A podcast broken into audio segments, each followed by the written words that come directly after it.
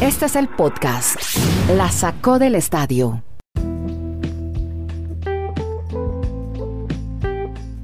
Hola, ¿cómo les va? Bienvenidos a este episodio 630 de este podcast en el que charlamos de deportes americanos con Kenneth Garay, está en Bristol, Estados Unidos.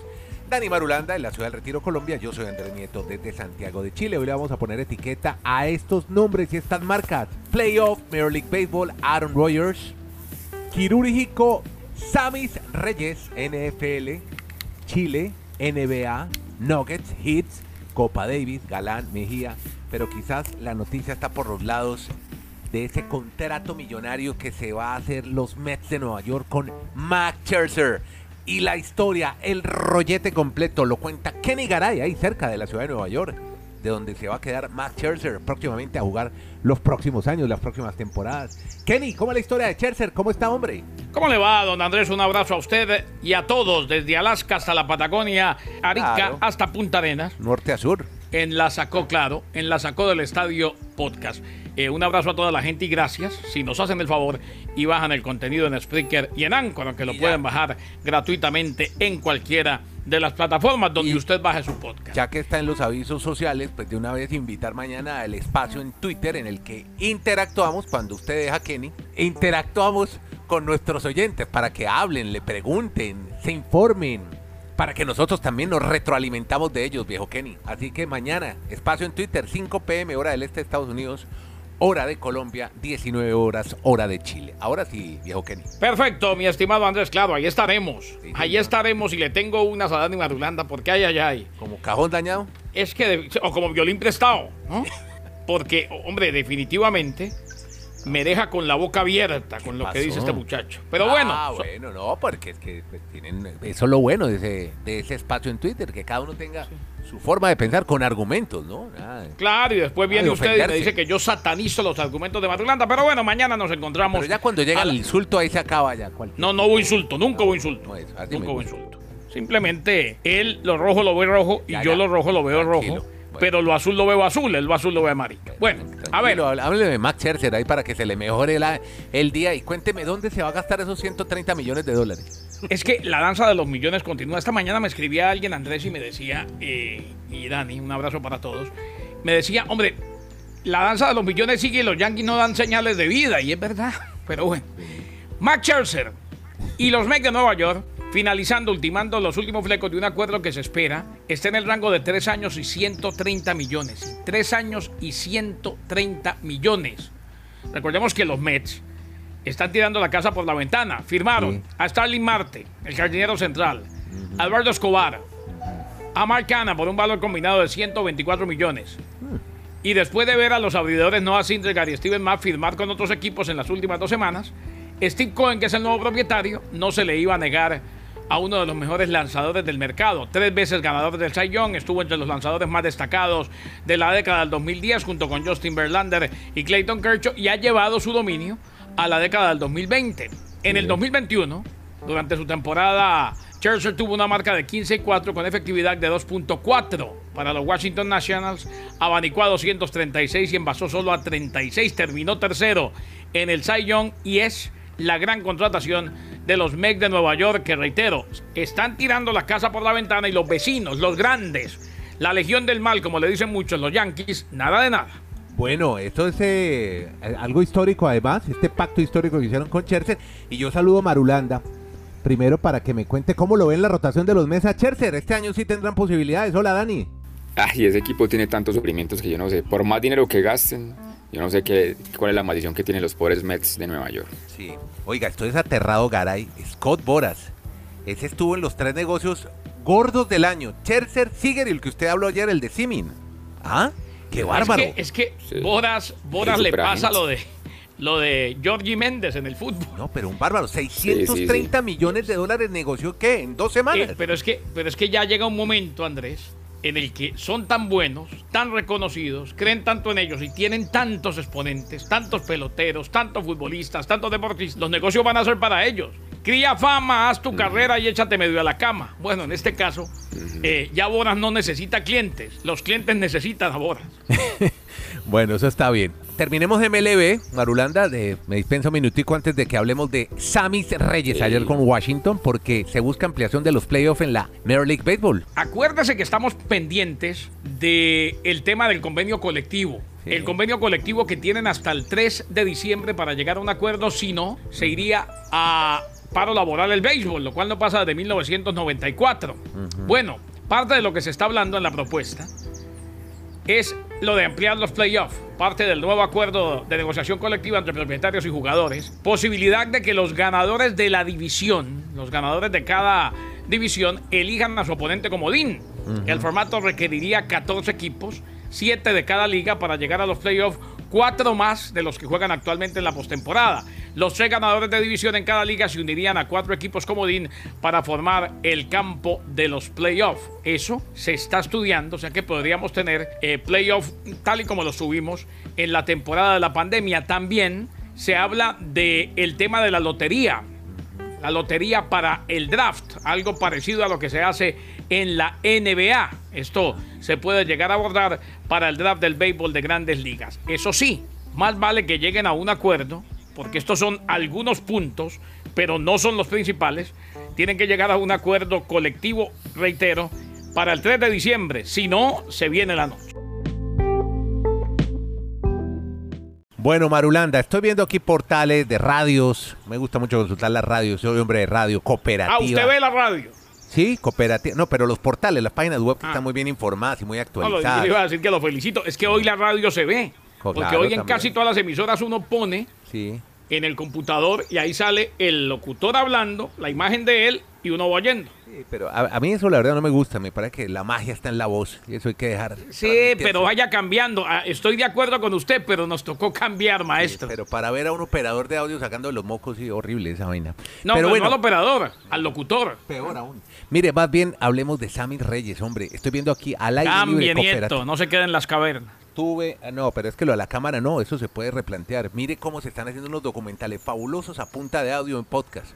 Oiga el de Valdano en, en Spotify. Como dice, como dice la nuestro. canción, cambia, todo cambia. No, no, pero es que el audio, ¿por qué, ¿Por qué hay que meterle imagen Te al quiero ver en video con Madulanda y No, conmigo. Ya, no, métele- no, ma- ma- dale magia al audio, al sonido. Sammy Reyes dice al aire libre cooperativa tuvo una activa participación en el triunfo de Washington 17-15 en el duelo que cerró la fecha 12. Participó de al menos 20 snaps de su equipo. El titular es activa participación. ¿Nos están vendiendo humo aquí en Chile, Marulanda? ¿Usted cree que es así? Como lo pintan nuestros amigos, colegas periodistas chilenos. No, Andrés, es correcto lo que describen los amigos chilenos y tuvo una activa participación. Lo que pasa es que básicamente toda fue en equipos especiales. Pero mire ese detalle tan llamativo que nos hemos encontrado de la actuación de Sammy Reyes desde que ya ha llegado a la NFL. Siempre que jugó en ofensiva, Washington ganó el partido. Cuando no jugó en ofensiva, Washington perdió sus partidos. El resumen es el siguiente. En 11 fechas, en las primeras cuatro, no estuvo ni uniformado, o sea, no estuvo activo para el equipo. Entonces ahí no se toma nada en cuenta. En los cuatro partidos siguientes, solo jugó snaps en equipos especiales. Esos cuatro partidos, Washington los perdió. Pero en los últimos tres, ya, como decimos en Colombia, le han dado la palomita de estar en formaciones ofensivas, aunque no ha atrapado pases y ha bloqueado. Y en esos tres partidos que él estuvo en ofensiva, los tres los ha ganado de manera consecutiva Washington. Y por eso el juego de ayer tenía un tinte interesante, era que una victoria para Washington, para llegar al mes de diciembre, lo pone en el último lugar de los clasificados momentáneamente a playoffs, que eso sí sorprende. Hoy Washington amaneció estando en el séptimo lugar de la Conferencia Nacional, que es el último cupito para los wild cards o los comodines en la NFL, cuando ya va a arrancar lo más interesante del baile, como nos acostumbra a decir Garay, esta parte de diciembre donde se conocen los reales contendientes y se van los pretendientes. Sí, no están vendiendo humo. Estoy de acuerdo con Madulanda. Ah, bueno. Y me gusta el dato de Madulanda. El dato de Madulanda es meramente coincidencial, ¿no? Sí, bueno. Sí, claro, claro, claro. No es que esos Es partidos cosa- los haya ganado Washington por Sammy Reyes. Ah, no, no, no, porque es que no, no, es, curioso, es por eso yo dije que era muy por ahí llamativo, muy Nieto en sus tardes de café en, en, en, en Las Condes o en. Provi, dice hoy, no, No, ya no, Madulanda me dijo que cuando ese man está en la cancha gana. No, no es así. Sí. Ahí en el sabor de Buenos Hay, Aires. hay registros, hay registros así históricos. Sí, hay bueno. registros históricos de muchos deportistas así. Pero bueno, pero eso no quiere decir que por ellos hayan ganado. Correcto. Bueno, ahora sí cuénteme lo de Rogers, hombre. ¿Lo van a operar o no? Porque el tipo parece que no necesita operación, tal y como jugó este fin de semana. No necesitaría operación. Es que él no le gusta. A ver, acuérdense que, él es homeopático, Andrés. ¿no? no le gusta nada, nada que tenga que ver con medicina. medicina sí, sí, se parece mucho hoy por hoy, un poquito a un amigo mío por allá en el sur.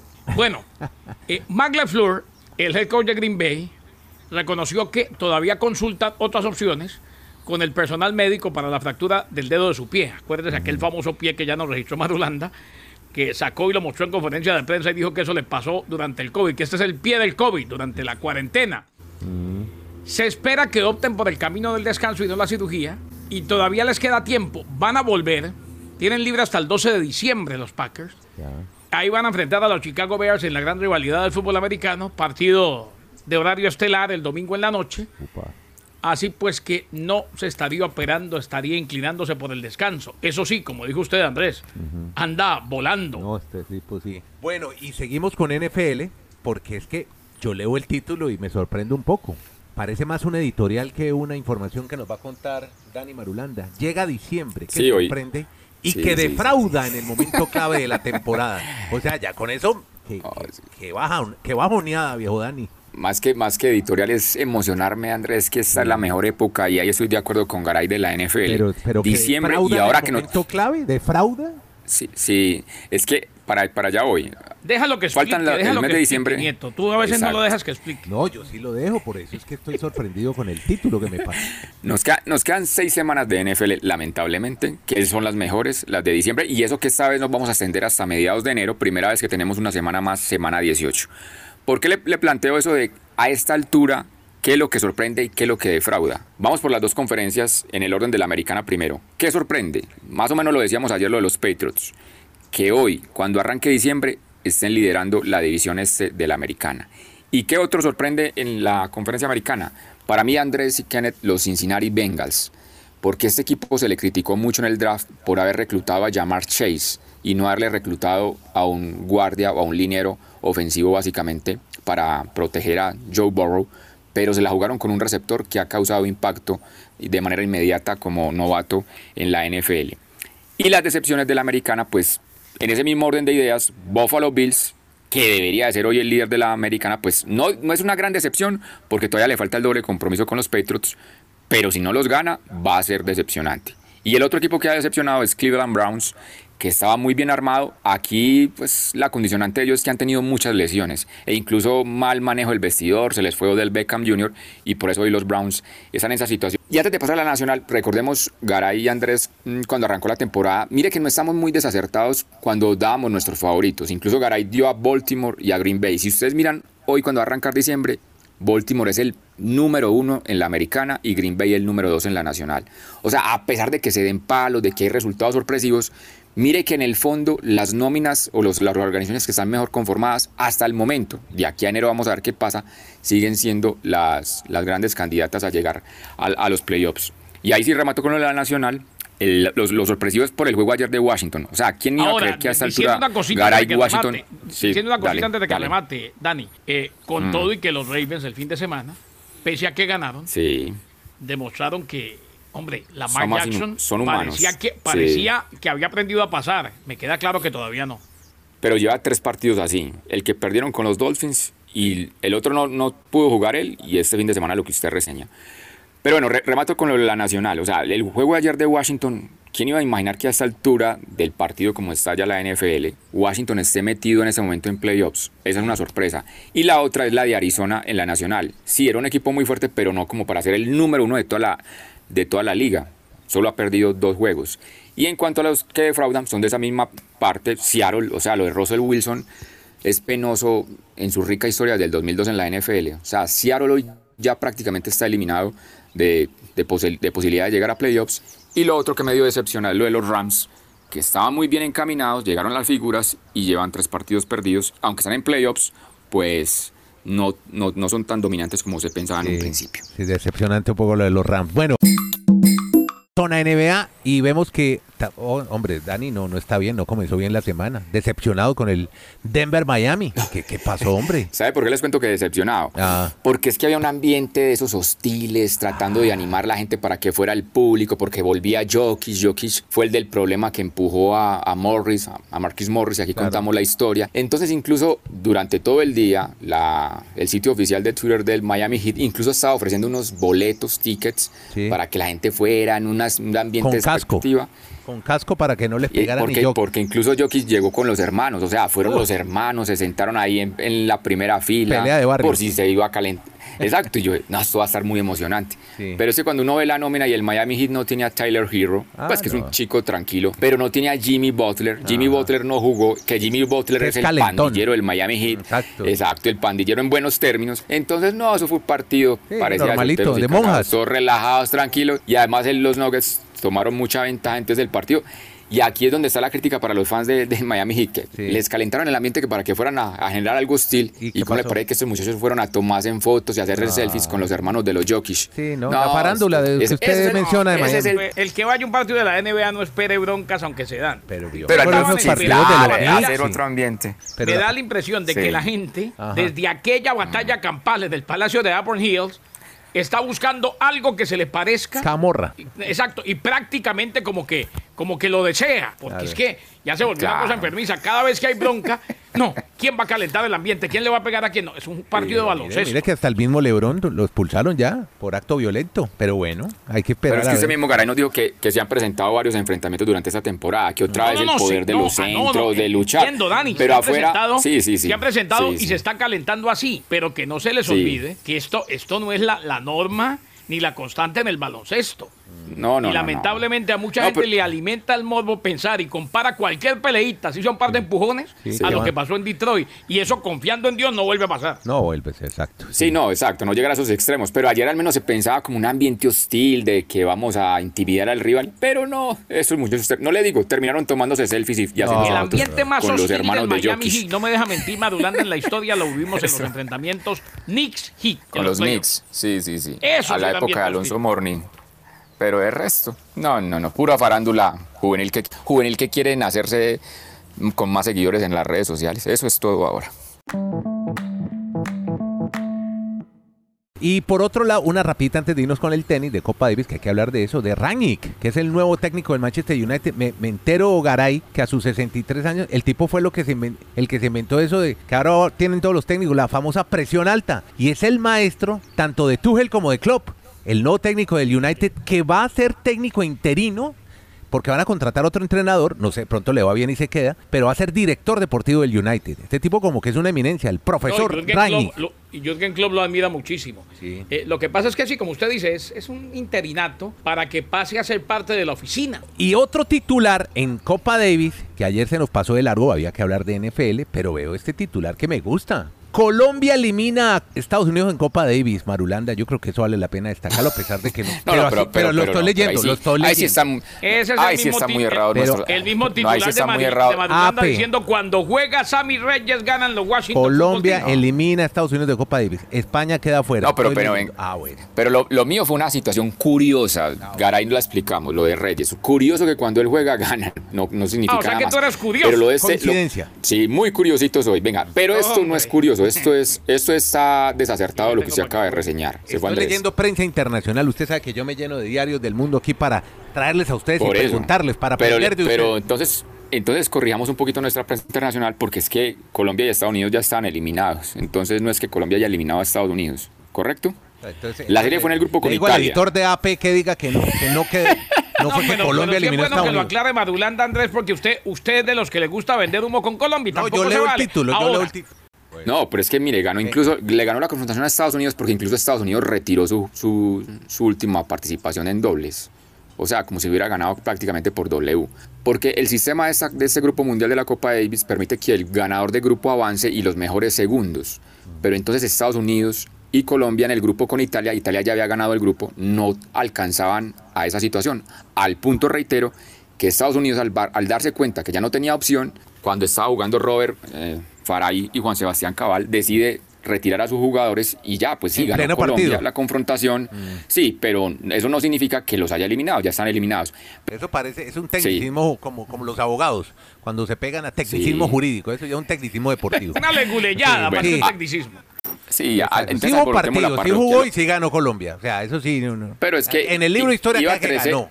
Iba 3-0, pero se retiraron los, los norteamericanos. pero venga, no lo sabe nadie, eso sale en el y libro. Una Copa América de papel, hombre. Pero venga, Andrés, venga, al- alborotemos la parroquia. Lo que sí me parece importante destacar. Primero, lo de Daniel Galán, que es la primera vez, es el primer tenista colombiano que gana un punto en la historia del Grupo Mundial de la Copa Davis. Le ganó al norteamericano a John Eisner, el número 24 del mundo. Eso es muy importante destacar. Hablamos Daniel del de Galán y Bucaramanga. Muy bien, de Bucaramanga. Sí, señor. Colombia, sí, señor. Muy Y bien, lo otro es. Y ojo a este nombre Garay para que lo vaya siguiendo, Nico Mejía, tiene 21 años. A mí me encanta esta clase de deportistas porque mentalmente, esos que, esos que muestran como... Convicción, creer, Más que, convic- más, más que convicción, convicción, a veces parece como pe- peleador. Sí, sí, Él se enojó en la anterior edición de la Copa Davis porque dijo que prácticamente Andrés, que no lo querían en la Copa eh, como que lo representante de sacaron Colombia. por un amiguismo ahí que tenían Giraldo, con. Caray, Cabal y todo. O sea, él, él, él les destapó una mediollita y podridita de, de los amigos de la Copa Davis. Exacto. Y la Lo gente se malo de las este roscas pelado. es no estar en ellas y cuando los de la rosca van Pero- ganando, la rosca crece, eso es normal. Pero es que hubo gente que decía, este pelado con 20 años no le ha ganado a nadie, ¿cómo se atreve a decir eso? Pero lo único que les digo es que este muchacho les demostró en esta Copa Davis, aunque no ganó un punto, pero sí jugó muy bien frente a los italianos, frente pero- a Estados Unidos. Ese muchacho hay que tenerlo en cuenta. A mí me encanta esa manera de que de él enfrenta mentalmente como, soy capaz, vamos que tengamos convicción, como dice Andrés. Eso me parece muy, muy importante destacar. Y con respecto ya a lo, a lo del Grupo Mundial, pues los italianos que ganaron el grupo, Ya hombre, los, los- los eliminó con Cro- Croacia, porque es que la Copa Davis no ha terminado, ahí, ahí siguen tenis. Yo no sé si este sistema, Andrés, va a ser muy eh, eh, importante en la parte económica para todas las delegaciones del Para tenis. Piqué. Porque se habla, porque se habla incluso, ahorita se jugó en Turín, que podría se podría firmar un contrato a cinco años en un lugar del Medio Oriente. o sea, usted ya se Ah, ya- imaginará, ya se imaginarán los. Emiratos o Qatar. Pero eso está acabando con lo que decía Garay, la tradición de, de los ambientes hostiles. La Copa Davis era el, el único ambiente hostil que tenía el tenis en el mundo, cuando se jugaba de, de local y de visitante. Pero ya, esto parece que se va a terminar, entonces... Dani, nos, nos tenemos que resignar. Vea, establezco el paralelo con el fútbol, ¿no? Hombre, si vieron que planean hacer los repechajes de CONCACAF y CONMEBOL en Qatar, o sea, También. mudan el claro. mundial de verano a invierno porque es insoportable el verano en Qatar. Y ahora quieren llevar el repechaje en verano a Qatar. Pero ¿eso qué significa, Andrés y Kenneth? Que vamos a ver muchas de esas confrontaciones donde los últimos partidos no se van a jugar, porque cuando, en cambio, en, en la, en la confrontación anterior, cuando usted recibía un país o lo visitaba, era otro ambiente totalmente diferente porque eran series a cinco partidos. Pero bueno, aquí todo por el billete obviamente se va a transformar para, para De la parte deportiva del tenis. Dani Marulán, de quien les habla Andrés Nieto Molina, de tres puntos de América, Estados Unidos, Colombia y Chile. Lo hacemos streaming, estamos en podcast. Gracias a todos.